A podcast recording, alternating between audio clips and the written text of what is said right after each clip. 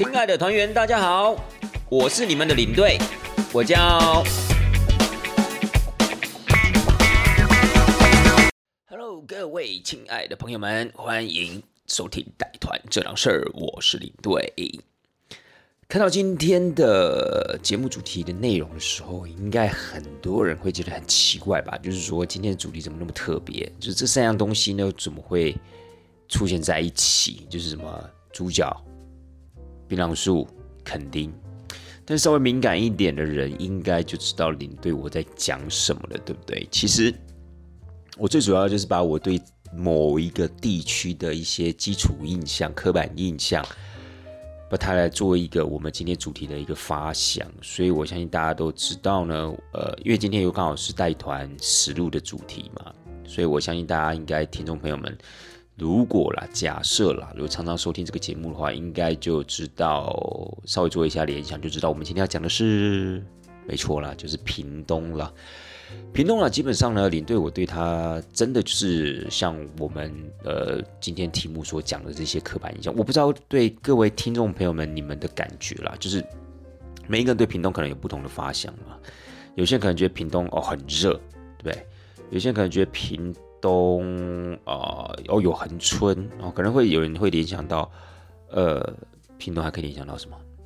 哦，龙泉对不对？搞不好现在还可以联想到啊，原住民等等的啊，卢凯族、排湾族。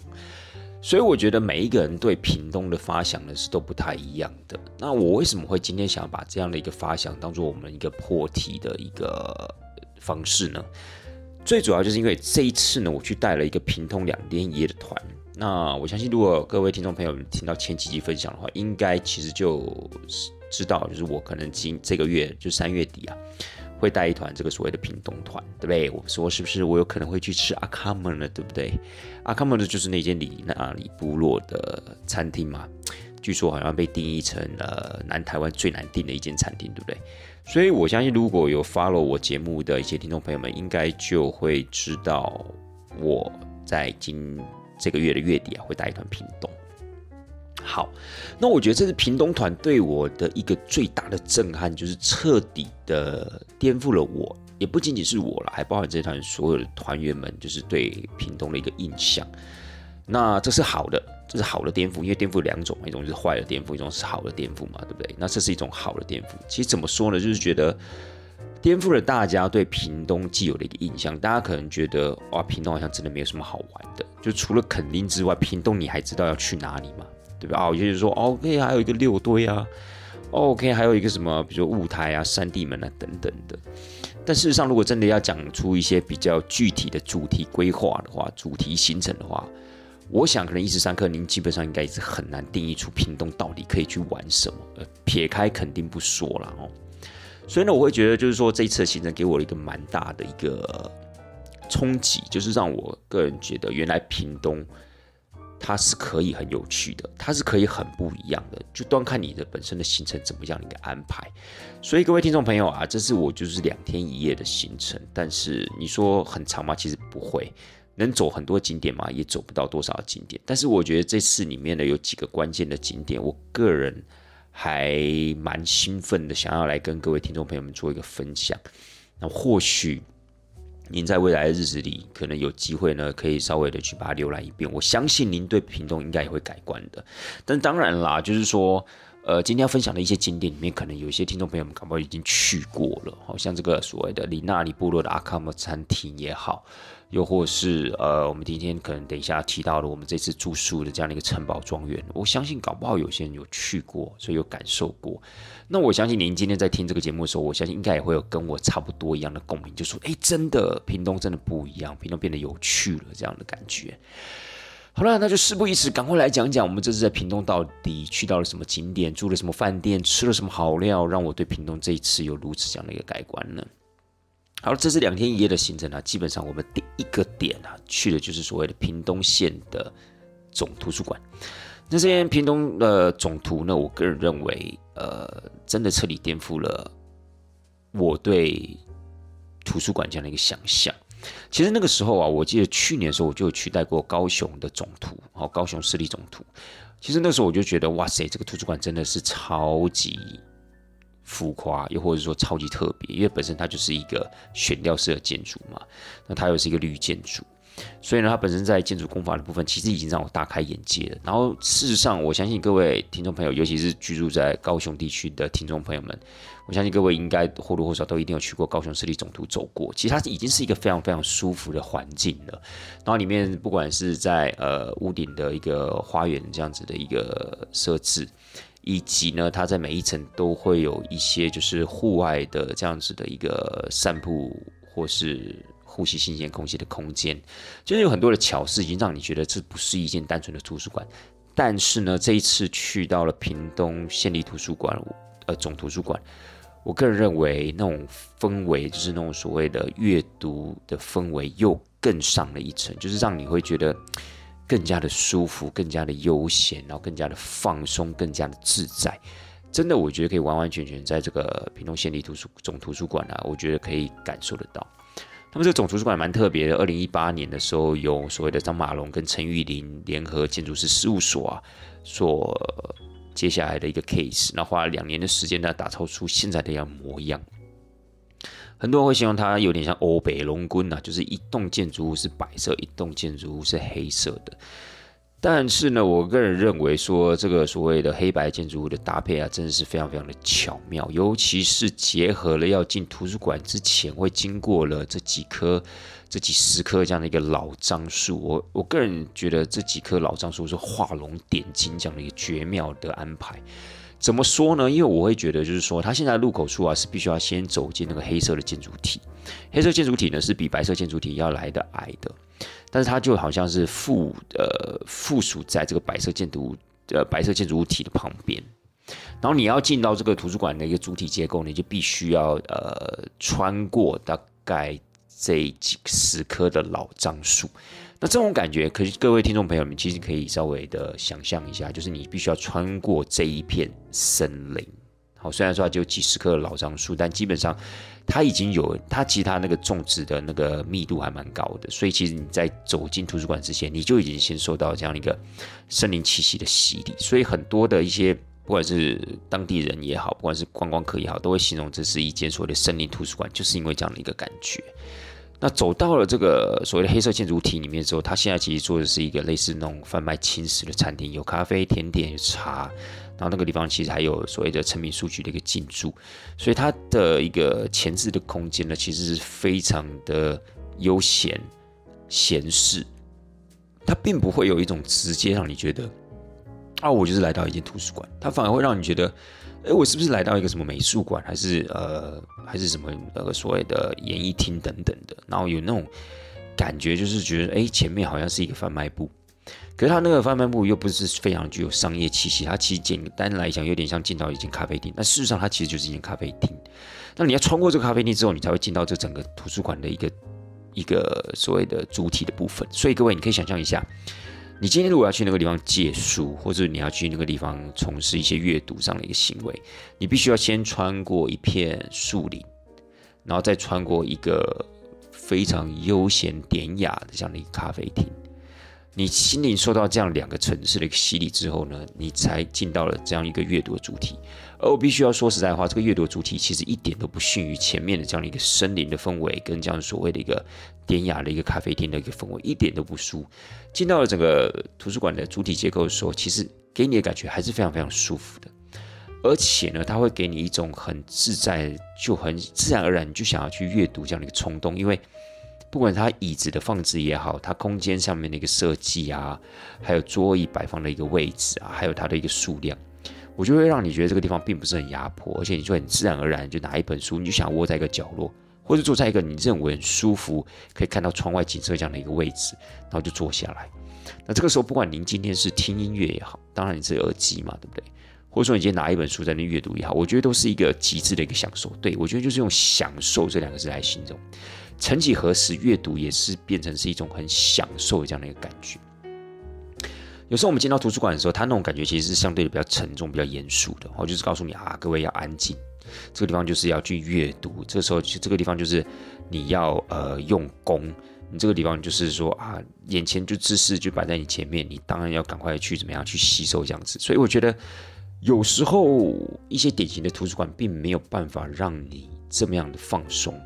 反而呢，面对的这种排山倒海这样的一个知识的一个压力也好，又或是很多的新兴学子到那个地方是为了自修也好。又或是你到了这样的一个相对的比较严肃的一个场所，你觉得啊不能讲话太大声啊，要要轻声细语，动作要缓慢，然后呢，呃，可能也不能做出什么太大的一个杂音。总之，它就会让你觉得天哪，这个地方好严肃哦，可能不见得会希望待在这样的一个空间环境里面。但事实上，我觉得就是屏东的这间总图，它会撇开他轻声细语不说。可是他他所营造的那样的一个整体的氛围，它会让你觉得是放松的，相对没有那么大压力的。你会很愉悦的想要在那个地方拿一本书，窝在一个你喜欢的角落，或是你喜欢的一个座位位置，然后就那边静静的待着，然后可能看个十分钟、二十分钟也好。又或者说你今天真的有这样的一个时间，有这样的一个闲情雅致，你甚至可以待个半天都没问题。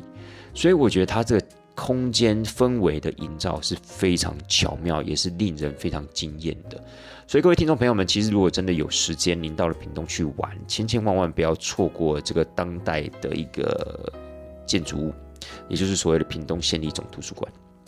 那这个屏东县立总图书馆，我认为啊，我个人推荐，呃，最好去领略它的一个方式，最好去去了解它的一个方式，就是真的进去之后。稍微给自己一点点时间啦，因为其实我相信很多的一些听众朋友或是观光客也好，可能到那个地方就是拍一下建筑物的外观，然后进去稍微的去逛一圈，然后就离开了。当然，某种程度上面你也可以达到一定程度的一个经验。可是我觉得，如果你真的要去感受它的氛围，感受这个图书馆当时在设计上的一个巧思，千千万万要给自己一段时间，然后让自己可以有机会拿一本书，不见得是那种很沉重的书，拿一本你自己喜欢书，一本是漫画书也好。然后你就坐在一个你自己喜欢的位置，给自己一点点时间，十分钟、二十分钟，我觉得都 OK，去感受一下这个图书馆的氛围。我相信你应该可以感受到它的不一样，你可以感受到它跟你脑子里面那种所谓很刻板的那种图书馆的印象啊，是非常不一样的。我觉得会彻底的改观，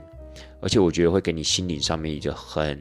愉悦的洗涤。所以我蛮推荐各位听众朋友们有机会去那边走走，并且。留一段时间给自己在里面做一个阅读的行为，我相信你会获得到更多的感受，好吧？所以，当然这一团的团员其实走到这个图书馆里面的时候，其实就已经有这样的一个感受，因为我也试着把我自己了解的跟他们去做一个分享，也把我自己，因为你对我自己还蛮喜欢混图书馆的，为什么呢？因为 穷嘛，就是图书馆是基本上不需要什么特别花费的地方。甚至你要买饮料都不太可以，因为里面还不能喝饮料，所以你只能喝水。所以基本上你在里面呢，并不太会有一些金钱上的花费。而且基本上，因为我从事呃带团这样子的一个角色，所以我有时候必须要去做一些功课，或是说，或者是说一些知识上面的一个收集。所以我必须常常到图书馆里面，而且我觉得图书馆是一个很舒服的地方。毕竟你想要休息你，就趴着休息一下，其实我觉得是很棒的。所以你对我基本上我还很喜欢混所谓的图书馆，所以呢，我就会把我对图书馆这样的一个感觉去分享给我的个团员，希望他们也可以领略到就是图书馆这样的一个魅力。那又加上就是屏东县立总图书馆它的本身的这样子的一个建筑的一个架构、室内的设计，我觉得就是更加的显示出。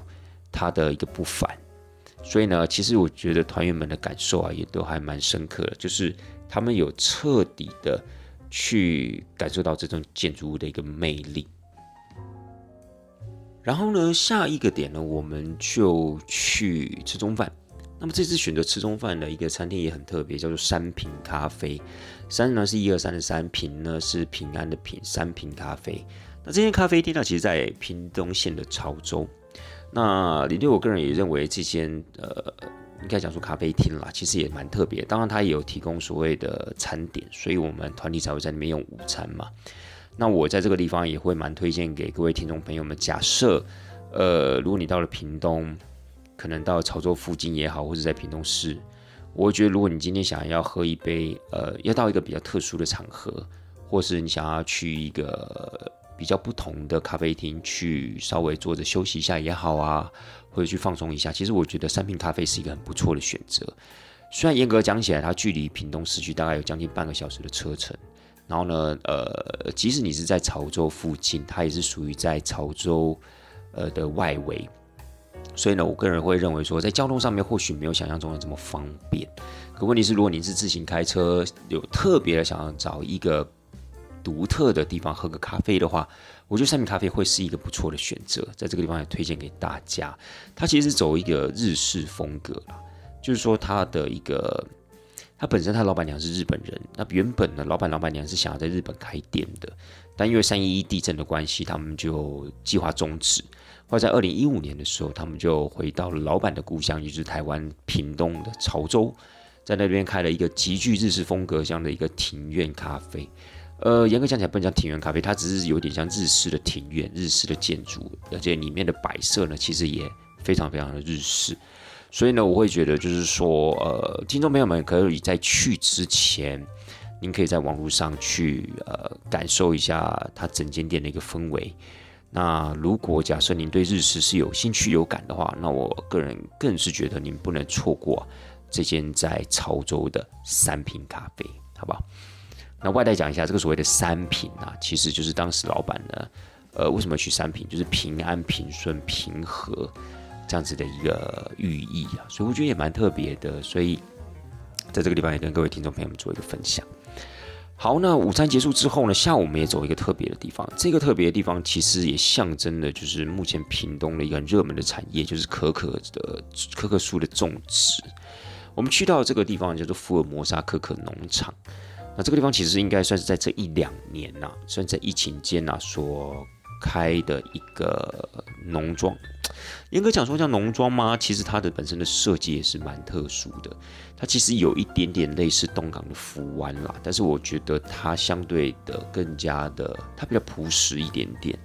我个人觉得是比较没有那么商业化，而且它所在地啊更加的偏僻。这些所谓的福尔摩沙可可庄园呢，它其实是坐落在屏东县的内埔内埔乡。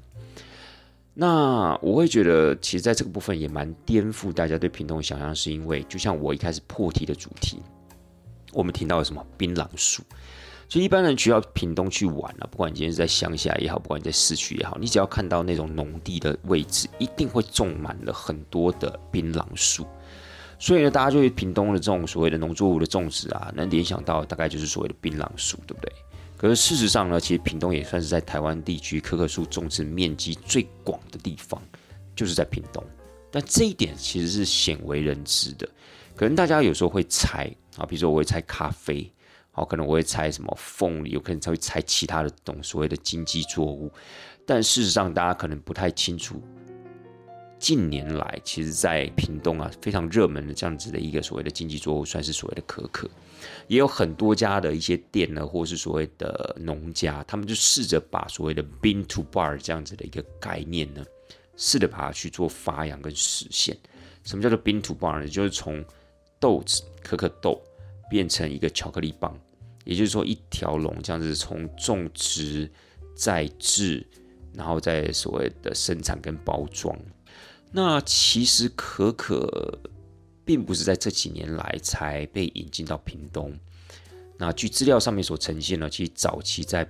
日治时期的时候，日本人其实就想要把可可啊引进到屏东，事实上他也引进了，但是后来呢，在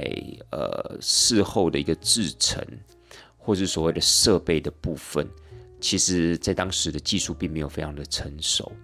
然后又随着二次世界大战的一个来临，后来就作罢了。那国民政府接收台湾之后，也并没有继续的把这样的一个可可产业啊去做一个所谓的教育，或者去做一个辅助，并没有，并没有去做一个推广。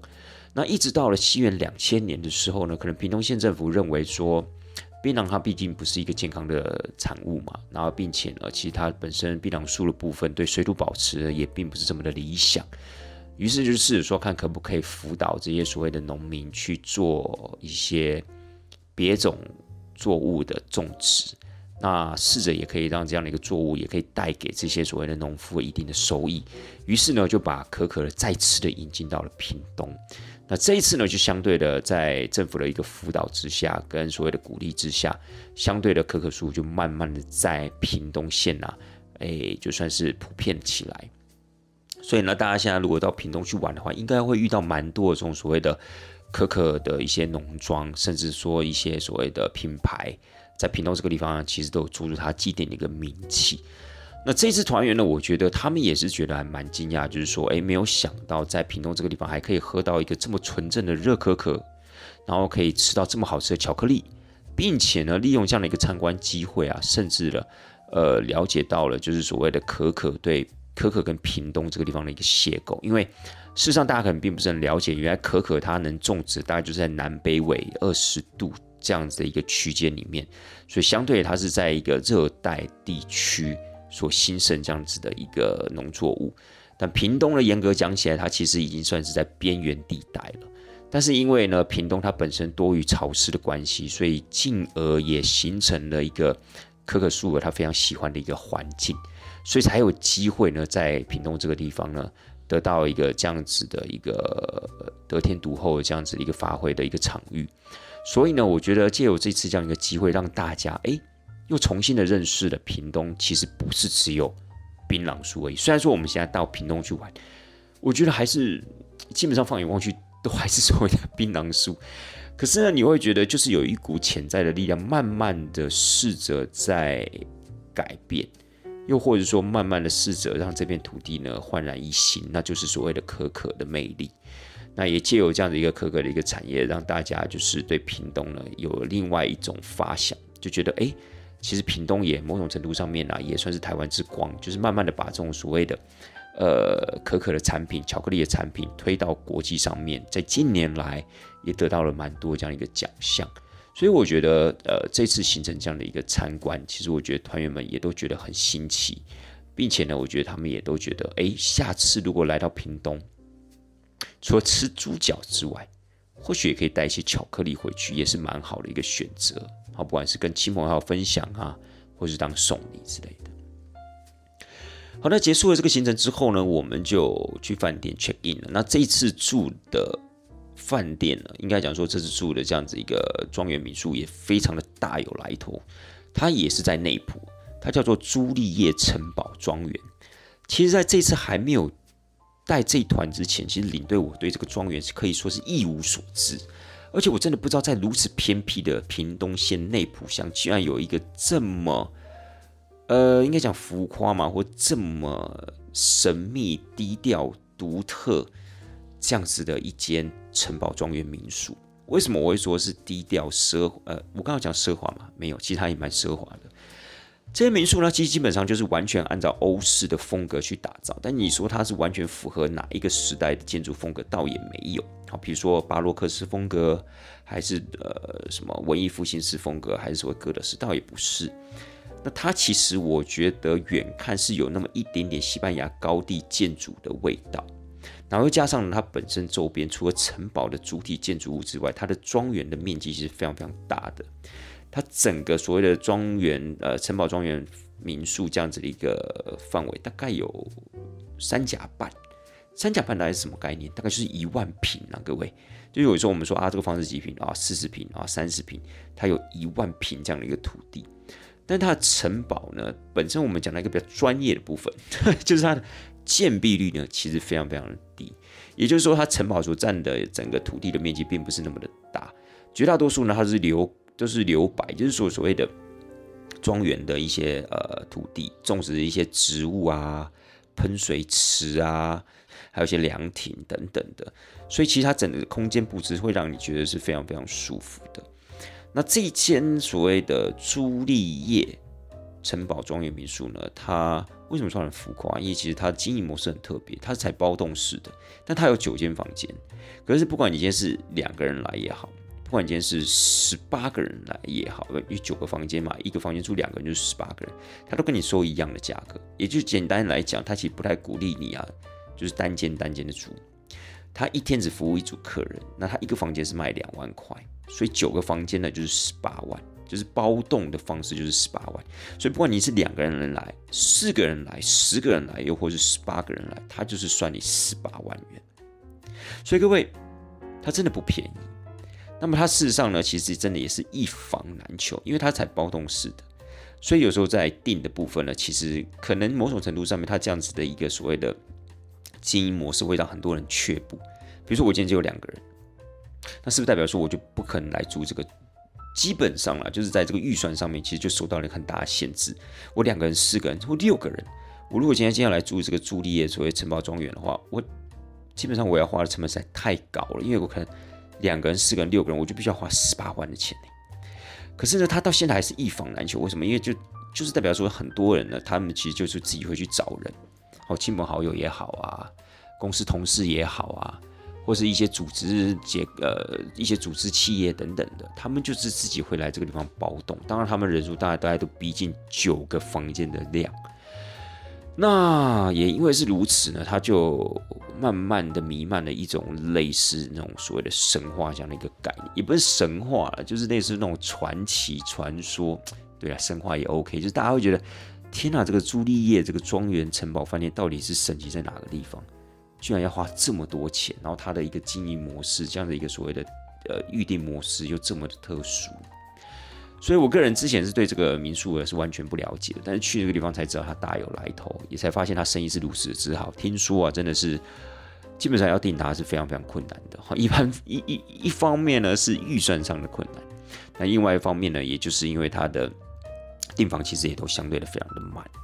那么住这一间所谓的城堡庄园呢，民宿呢，其实它还有另外一个附加价值，就是因为这些民宿的男主人他本身是从事观赏鱼的一个贸易。那什么叫观赏鱼？就是水族馆里面有很多鱼嘛，那有一些鱼呢，它就是专门用来观赏的。所以呢，这个民宿的男主人他就从事这个观赏鱼的一个生物基因工程的培植，跟所谓的贸易上的国际上的一个买卖贸易之类的。所以他其实本身事业做的非常大。那如果你今天来住这些民宿的话，他会带你去看他，呃，应该讲说他一个得意之作，也就是说他培植出来全世界首屈一指的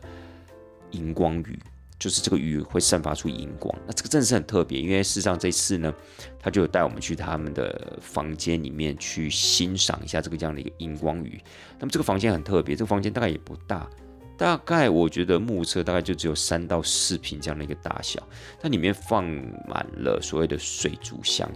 这每一个水族箱里面都有不同荧光颜色的鱼种，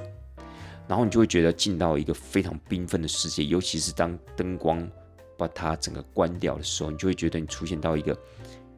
缤纷的色彩的世界，为什么？因为它都散发了所谓的荧光。也就是当时这个城堡的主人呢，其实这个城堡主人基本上还蛮名、蛮有名的，因为他其实在国际间呢做这个所谓的荧光鱼的生育工程的这样的一个培育跟研究，其实在国际间是享誉盛名的。那严格讲起来，他也某种程度上面算是一个台湾之光。所以相信各位听众朋友们，如果您有兴趣的话，你可以在 YouTube 上面去搜寻所谓的荧光鱼，我相信你一定会找到这间。民宿老板他这样子的一个资料，我记得他姓林，然后双木林林老板。那当然民宿的部分是由他老婆去做规划设计跟经营的。那老板的部分呢，他就是专门专注于在这种所谓的荧光鱼的生物基因工程这样子的一个研究。但是林队我不知道该怎么说诶，就是我自己到了那样一个暗房，就是他那个空间里面的时候，我就会觉得。有一种说不出来的怪，就是我会觉得，是说，我眼前这些鱼，它好像不是鱼，它是类似那种 monsters，就好像是那种怪物的感觉。就是你经由这种所谓的生物基因的这样的一个研究跟培植培育，出了一些很奇特的生物。那你说这个样的一个过程，是不是有违反所谓的？生物工程的，就是所谓的我们人类的一个道德领域的一个这样的一个感受，我觉得是有一点点冲击的啦。我觉得各位就很像有一点类似那种，你知道很多电影在研究嘛，就是说我们人类一直在做一些生物研究，看是不是可以让自己不管是人体也好，不管是动物也好，让他们变得更长寿、更强壮、更具有免疫力，但可能在无形之中就制造出了很多的怪物。那在电影当中，它是必须要去追求它的电影张力，所以它可能会造成，它会可能会去试着编剧编出这些所谓的生物啊，这些被制造出来生物的一个反扑。好，不管今天是恐龙也好，不管今天是怪物也好，不管今天是外星生物也好，不管今天是什么奇怪的东西，所以那一瞬间可能也就让我就是有这样的一个感受吧，就是说，天哪，我们到底是制造出了一些什么东西？可是当然，我觉得是我是外行人，所以我可能不了解，可能这中间的一些细节或他的一些想法跟概念，可能我并不是那么的理解。但是在那一瞬间，我真的有觉得，是不是我们跨越了某一条不该跨越的线？那我们制造出的这些东西，它真的就是我们想象中这么 easy，就是游在水里面的鱼吗？还是它被赋予一个新的角色？因为他们身上都发着荧光，所以我觉得那样子的一个视觉冲击，会更让我觉得，天哪！我现在到底看到的是什么东西？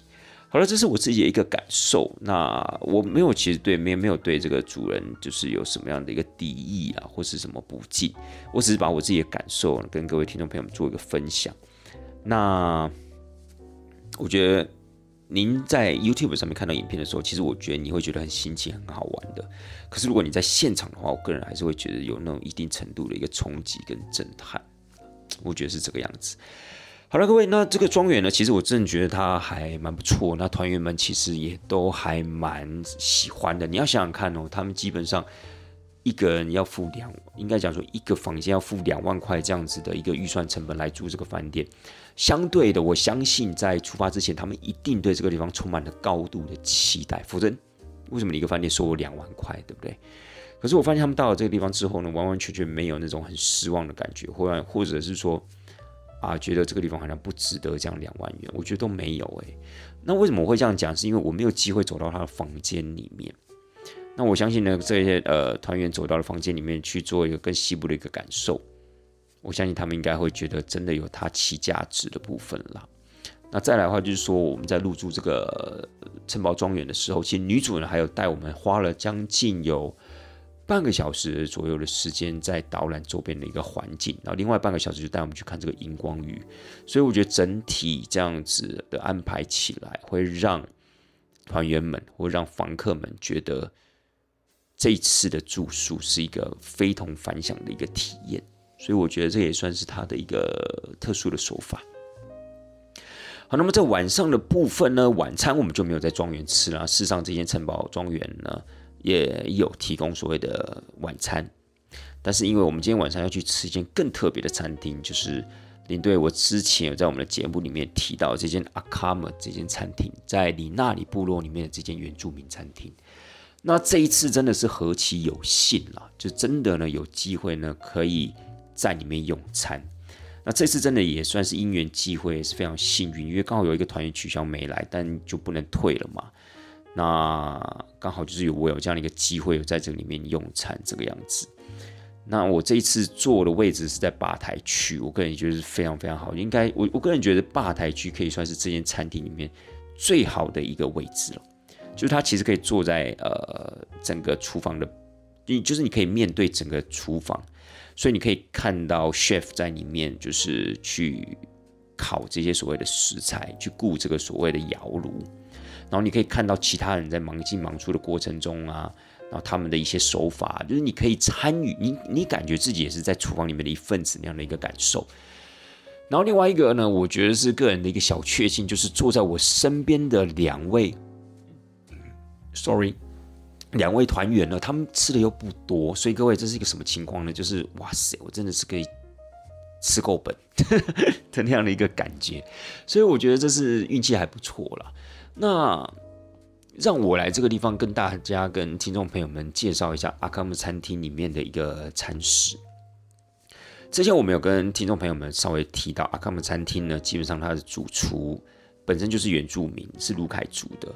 那么在早些时候呢，他其实有到新加坡，有到江镇城的那个米其林二星的餐厅里面呢，有去学习过，有去工作过。回来之后，因缘机会呢，他就觉得想要在他的部落呢去创建一间餐厅，然后试着把呃原住民的一些食材也好，或是烹饪手法也好。那当然，原住民其实呃最重要一种烹饪手法就是所谓的火烤嘛，就是用烤的方式。所以他试着想要用这样的方。式呢，去推广这个原住民的食材，然后把原住民的料理啊，可以作为另外一种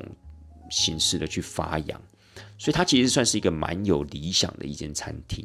那事实上，到今年三月二十七号也满了七周年，也就是说，在各位收听这个节目的同时啊，已经是阿卡姆这间餐厅呢开在里那里部落已经第七年的时间。那我们这次去呢，其实它的餐点呢，后来发现原来它都是两个人一份，两个人一份，两个人一份。也就是说，你今天可以跟夫妻 share，你可以跟你朋友 share，跟你的家人 share 都没问题。但它是两个人 share 一份，好，两个人 share 一份。然后呢，呃，其实它的食材非常的丰富，就是从陆地上跑的、水里游的，呃，植物、呃，菜也好等等，其实算是很丰盛的。而且又是因为我们包场的关系。因为我们这次呢，旅行社是用包场的方式呢，把整间餐厅的时段呢包下来。否则，阿卡姆这间餐厅一般来讲，呃，通常是做两个时段，通常是六点到九点，然后九点到六点到九点，九点到十二点样这样的样子，所以就是有两个梯次嘛。所以呢，我们这次采包场的方式的话，就等于是说这两个时段都是我们包了。当然，你用餐可能用餐不了那么久。呃，给各位听众朋友们一个参考，这次我们是六点进去，然后是十点钟离开，所以我们基本上吃了四个小时。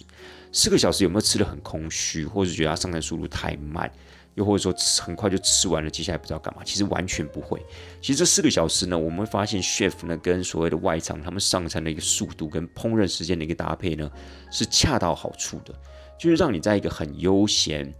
很轻松这样的一个情况之下去把你该吃的东西吃完，但当然我觉得它的量不少。其实事实上呢，对一个女性的朋友来讲的话，是稍微会有一点点多的。可是我个人认为，就是说它也没有多到就是真的你会很多东西吃不下，也不会。但它会让你就是觉得值得啦，因为基本上它包场的价格是比较高的。像其实这一次呢，有跟血他们聊天，他们希望之后啊再把这个座位再做一番精简。所以由原本二十六个位置变成二十个位置，然后以后包场呢就是十二万，就是说如果你今天要包下整间店，然后就包下这两个时段，就是十二万。十二万呢，各位你们可以算一下，二十个位置，就是说一个人要赚六千块。当然这是一个包场的概念啊，就是说如果你今天人多，然后你今天有这样一这样的一个预算，你可以采用包场的方式。基本上我个人是觉得比较值回票价的，吃起来也比较轻松，然后我觉得相对的。呃，比较有机会可以跟现场的这些，不管是服务生也好，呃，服务生也好，或者说所谓的 chef 也好，就是会有一个更进一步的一个互动。那我个人是觉得非常不错。那这次让我最惊艳的两道食材，应该就算是呃红鲟。红鲟的部分呢，他们说是来自于台呃，来自于嘉义东石的野生的红鲟。哇，那个红鲟。Chef 是用火烤的方式，因为大家都知道，就是上次我们那一集有跟各位提到，就是说很多美食家形容这间餐厅的主厨，也就是所谓的彭天恩主厨，他基本上就是一个跟火直球对决的男人。什么意思？就是说他基本上几乎所有的料理都是用火烤的方式。那他就是一个主要的一个窑炉，他就用窑炉，然后放木头进去烧，那个木头就所谓的龙眼木，所以不管是温度的控制也好。不管今天是要低温、高温之间这样的一个互相的轮替，或者说这个所谓的火烤的一个时间，完完全全就是照 chef 主厨他的一个个人的经验去做处理。所以那个时候，呃，有一些频道在给这个 chef 在做专访的时候，他自己也有提到，就是说他自己现在有一个很困扰的一个部分，就是说他这个部分的一个经验是没有办法，也很困难去做传承的。他不像是食谱。啊，可能比如说你加几支盐，然后可能要加多少糖，可能这个地方要做什么样的一个处理，刀工应该怎么样的切，这些东西可以借由文字的一个叙述，某种层面上面可以去做一个传承，可以去做一个 SOP。可是问题是呢，这种所谓的温度的这种经验，这种几十年下来所累积的这样的一个对温度的一个掌控，其实基本上是很难把它量化的，或者是很难把它做一个具体的一个呈现，或是。SOP 这样的一个流程的拟定是很困难的，所以呢，事实上我们可以看到整个过程的 chef 就站在他这个窑前面，就是去做这样子的一个主要的食物的一个烹调，然后其他的部分呢再去做，其他人再去做协助一些，比如说摆盘也好啊，或是简单的一些刀工啊，或是呃外场这样的一个服务，或是菜色上面的一个解说。所以你会发现呢，chef 在呃做这些烹饪料理的时候，其实基本上他是没有时间。去跟现场的这些客人啊去做互动的，没有办法的，他必须要全神贯注、十分专心的在窑前面，然后去做这些所谓的温度上面的一个掌控跟食材上的一个替换。那这次我觉得，刚回到我们刚刚话题，就是说这次的烤螃蟹，这是我人生中吃到最好吃的烤螃蟹，一点都不夸张。因为事实上，它这个所谓来自于呃嘉义东石的这个红鲟，一般来讲，我们在吃螃蟹的时候，大部分都是所谓的清蒸。大部分都所谓清蒸，因为螃蟹如果本身够新鲜的话，吃它的原味清蒸其实是最棒的嘛。那烤的部分呢，是一般来讲都不太敢烤的原因，是因为在你烤的过程，你可能很不小，就是很容易就把它给烤过头了，烤过头它就干掉了。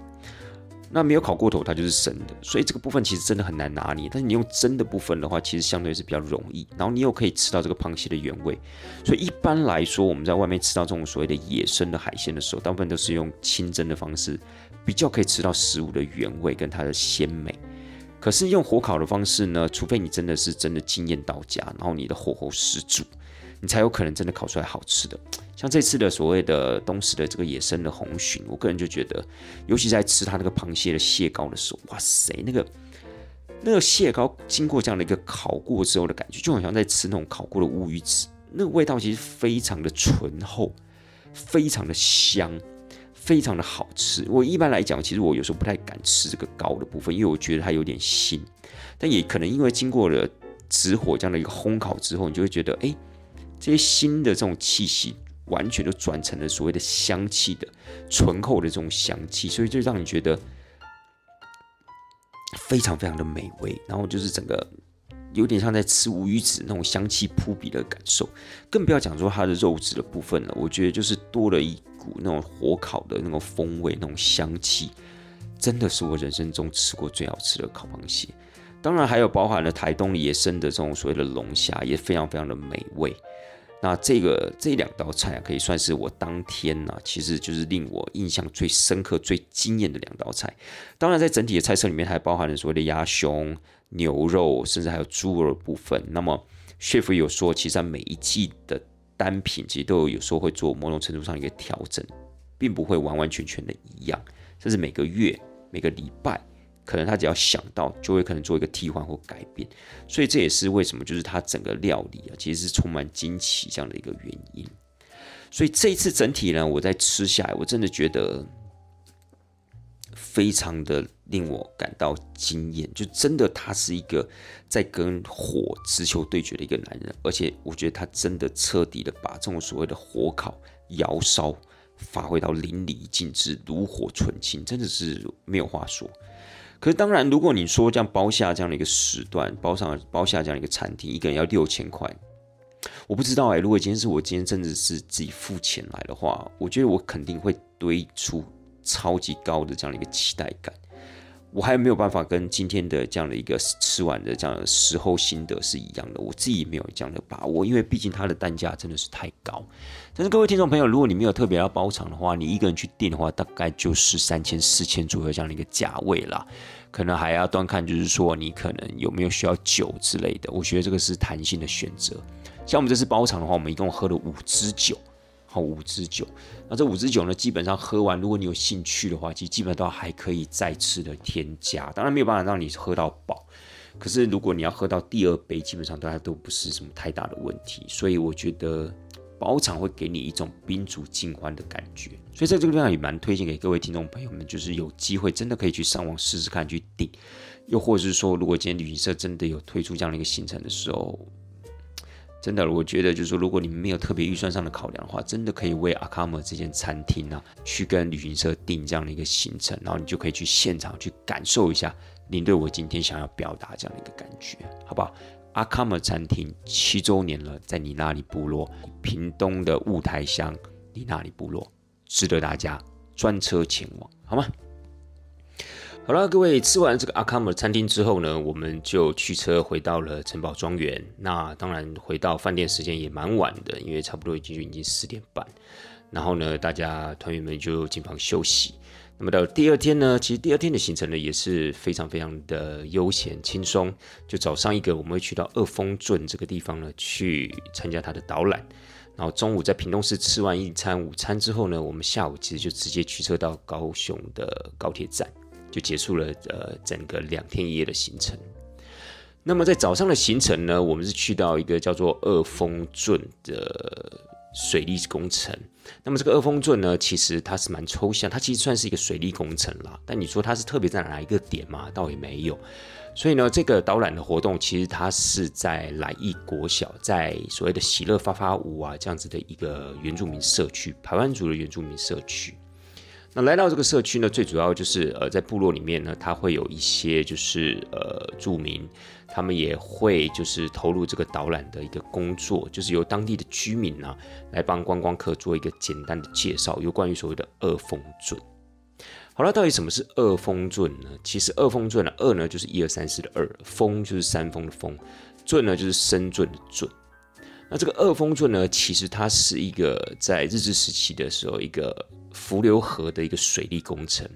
那么这工程呢，从一九二一年开始施工，到一九二三年完工，所以距离现在啊，也差不多即将要满一百周年这样子的一个时间。那么当时呢，这个日本的这个水利专家呢，叫做鸟居信平。那鸟居新平呢？其实，在当时，他就是看上了林边溪这个地方，它有丰沛的浮流水。那到底什么是浮流水呢？浮流水其实就是呃隐藏于地表下面的水，但它跟地下水又有那么一点不一样。它等于是在地下水跟在呃地面水中间的那一个位置，就称之为叫做浮流水。它也是处于一个在流动的一个状态。那么当时呢，这个鸟居信平呢，这个水利工程师，他其实看中的就是林边乡那样子一个丰富的一个浮流水的资源。那浮流水到底要怎么取用呢？因为这么珍贵的这样一个水源，如果就让它这样子的呃排进大海的话，那实在是说实在话是蛮可惜的。所以那个时候他就去盖了一个所谓的地下的一个河堰，一个取水的一个渠道。那这个渠道呢是在地表之下的。那当时这个工程呢，也动用了将近四万人，有所谓的原住民啊、闽南人啊，还有甚至就是一些其他外县市的一些人。那么在那样的一个时间点，其实就是用了一些比较基础的工具呢，打造出了这个可以算是在台湾的一个水利工程史上第一个有关于浮流水的一个工程。那么当然呢，后来到了二零一七年的时候呢，屏东县政府呢，其实还有针对这样的一个二峰圳呢去做一个修护，跟去做一个就是呃工程上面的一个维护，让它可以继续的使用下去。那么到底这个二峰圳对当地的居民，对这个所谓的来义乡这些居民啊，这几个不同的一些排湾族的部落。到底带来的一个什么样的一个好处呢？其实最主要就是因为这个浮流水呢，它的水质是非常非常清澈的，而且它的中年的水源其实都相对的非常的稳定。所以在那个地区，尤其是来义乡的很多的部落，其实他们的一些使用的，不管是灌溉用水也好，民生用水也好，其实绝大多数的家庭呢，都是接管子，就是取所谓二峰圳这个地方的一个浮流水。那么呢，我们这一次到那个地方呢，其实就是由当地居民做一个简单的一个导览工作。整个导览的行程其实可长可短啊。就像领队当时我们带团员到那个当地的时候，其实有跟那个导览人员，导览人很可爱，他们就是两个女生骑着一个小绵羊，然后就已经在来义国小那个位置。因为如果你今天要进到，所以就是要去做二峰镇的导览的话，大部分都是会在来义国小那个地方集合。就是跟那些所谓的呃导览人员在那边汇合。那么来义国小在哪呢？来义国小就是其实在所谓的来义乡，它要过了鼓楼部落之后呢，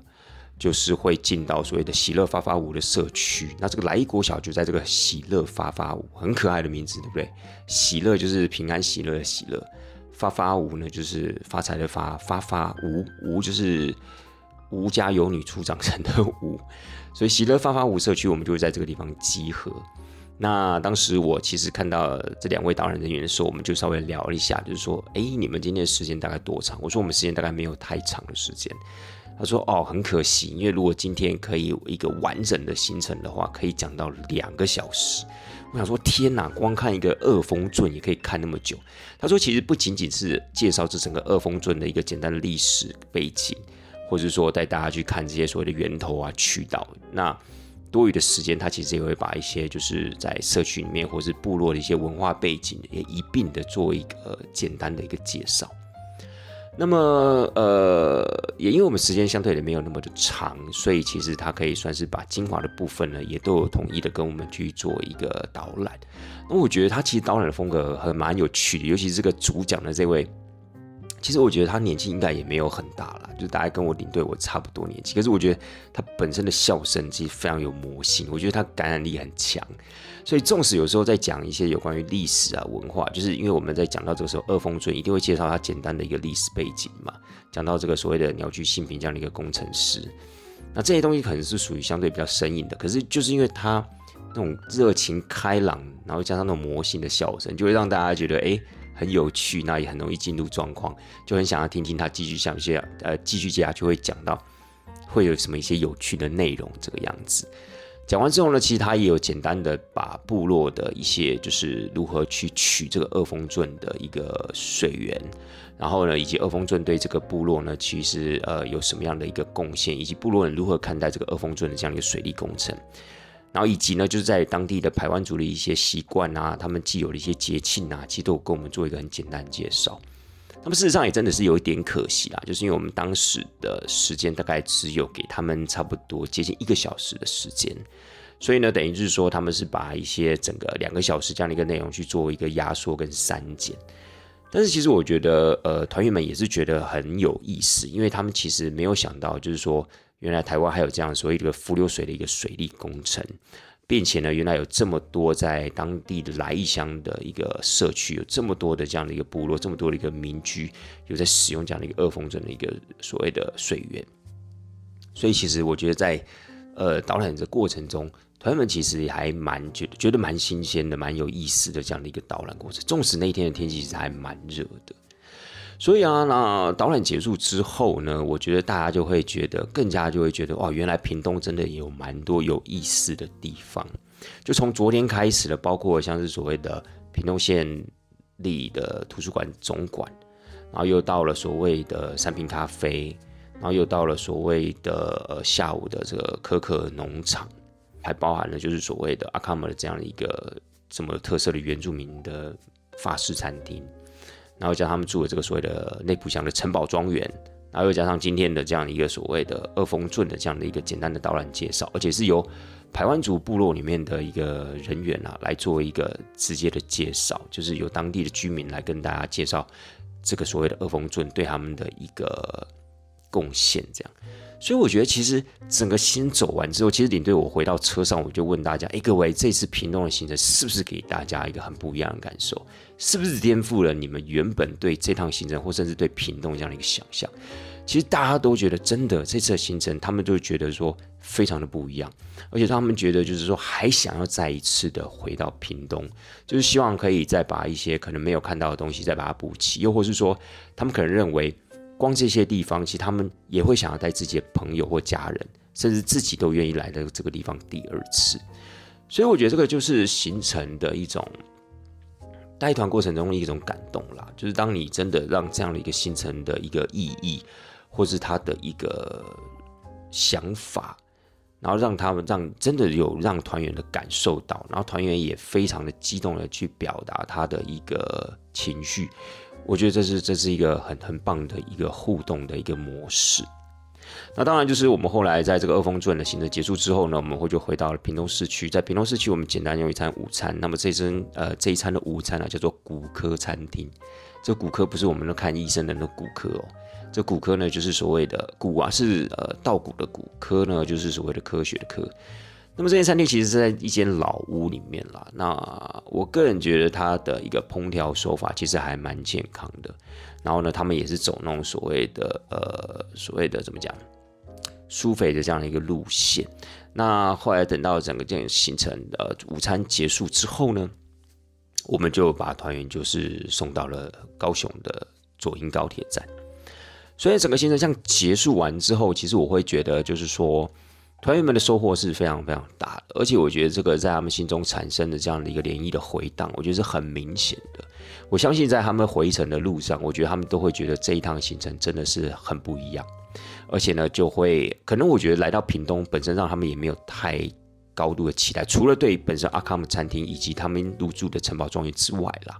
对本身行程的部分应该没有抱有太大的期待，可能想说啊，我们这次有吃到这间餐厅，有住到这个城堡庄园，就已经足够了。可是没有想到这些其他的一些附的附属的这些行程呢，配套这些行程呢，其实有一种画龙点睛的效果，让他们就是觉得哇，屏东真的跟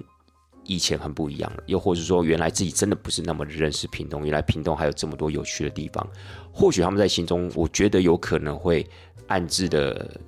许下这样子的一个愿景，就是说下次有机会一定要再来一次屏东，